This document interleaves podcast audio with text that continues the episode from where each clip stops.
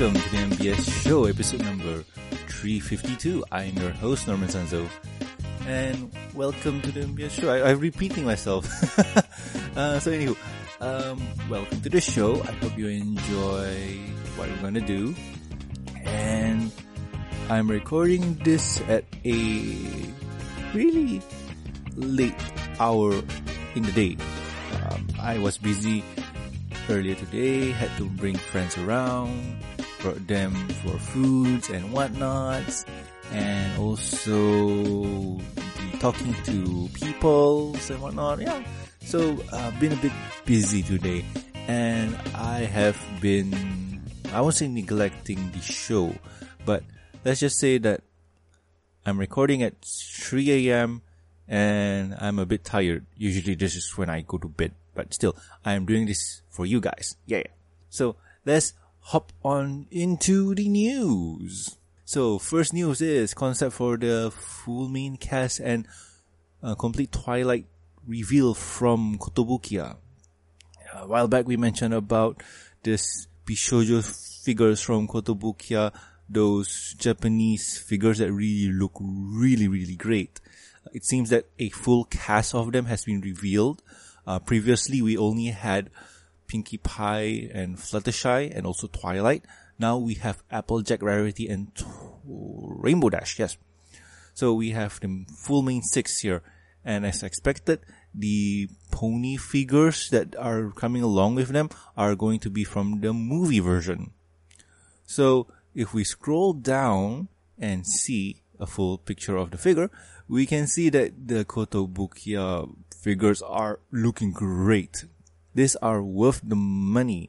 If I'm not mistaken, this is going to be around $100 US, and if you're in Singapore, probably it'll be around $180 to $190+ for you guys. Other than that, it seems that Twilight Sparkle complete version pre-order begins on February 14, which is on Valentine's Day. So yay, pre-order to get your Twilights. In all honesty, as much as I love these figures, I'm gonna skip on them because they cost too much money. Because for $100 you can get a lot of things, especially with Devil May Cry 5 coming out next month. I'm gonna save cash to play that. That's personally for me. If you guys are hardcore enough to buy all six of them, awesome on you. And yeah, I'm going to linger on this for a bit because this looks really nice. Like, the figure itself is worth the money. And I'm not denying anyone, and I'm not saying that you should not get it. I'm saying that if you do have the cash, go get it, because this is awesome. So let's move on to the next news. And next news is Toys R Us is making a comeback in the US. Yay! Awesome on them, awesome on them. So a while back we reported that Toys R Us declared Chapter 3 or Chapter 4 bankruptcy, meaning that they are out of the game, like they do not have any cash to support their business. If I'm not mistaken, a while back a company bought the brand and are trying to revive it in some shape or form. If I'm not mistaken, they were going with the name Jeffrey or Godfrey or something like that. Toy Box or Toy Barn, something like that. And now it seems that they're going to go back to their roots, which is Toys R Us, and trying to make a proper toy store, which is fun and great and awesome. I'm not 100% sure if this is the right move for them or not. Probably it is, because toy stores over here could be, or probably is, different from what you guys have there. Honestly, the toy store that I have over here, we don't supply any games. If I'm not mistaken, you guys do have games at Toys R Us, right? If I'm not mistaken. But anyway, it's awesome to see an old friend coming back again. And Toys R Us is really legendary. It's been a part of toy history for kids growing up and buying toys and whatnot. And in all honesty, over here in Southeast Asia, we still have our Toys R Us because they're not part of the American company or how do I put this? I think the Southeast Asian brand bought the rights to the name so they can keep it and it's a separate entity from the US and the West, let's just say. So Toys R Us is still alive here in Asia and it'll be awesome if you guys would have Toys R Us back again. Probably supported by toys, who knows? And Hasbro will be happy to have Toys R Us back because it's another revenue for them to sell toys.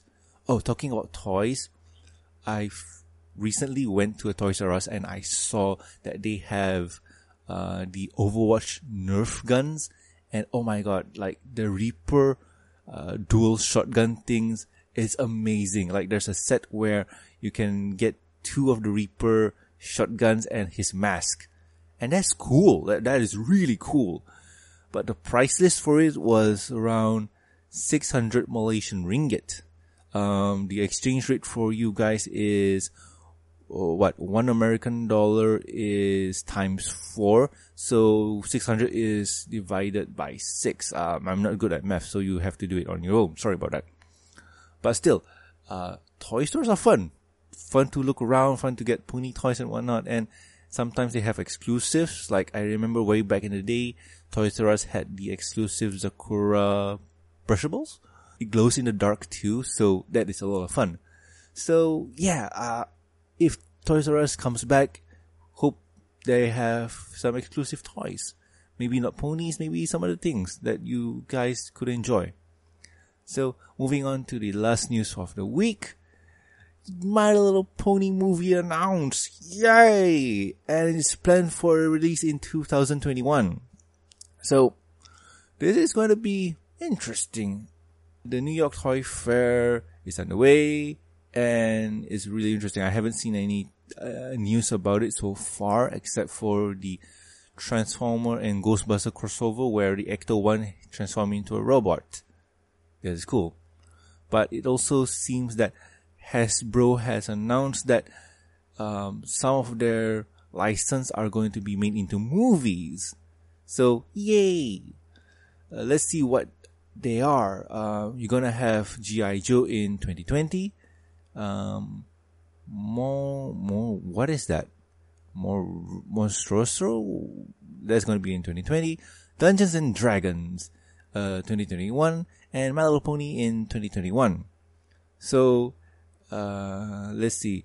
It says that it'll be a 3D CG animated movie and as of yet, it's unknown if the movie will be G4 or G5. This is interesting.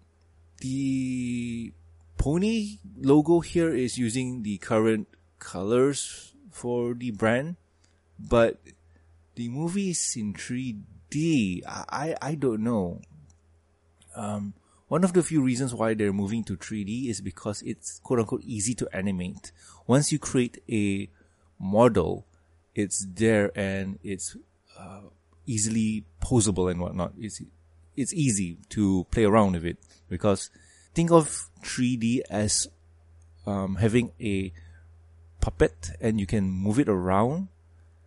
So you don't really need to redraw it multiple times. What you need to do is just key in some action and logics and whatever it is and it'll do what is scripts. Just key some scripts and it will perform the actions that it was programmed to do.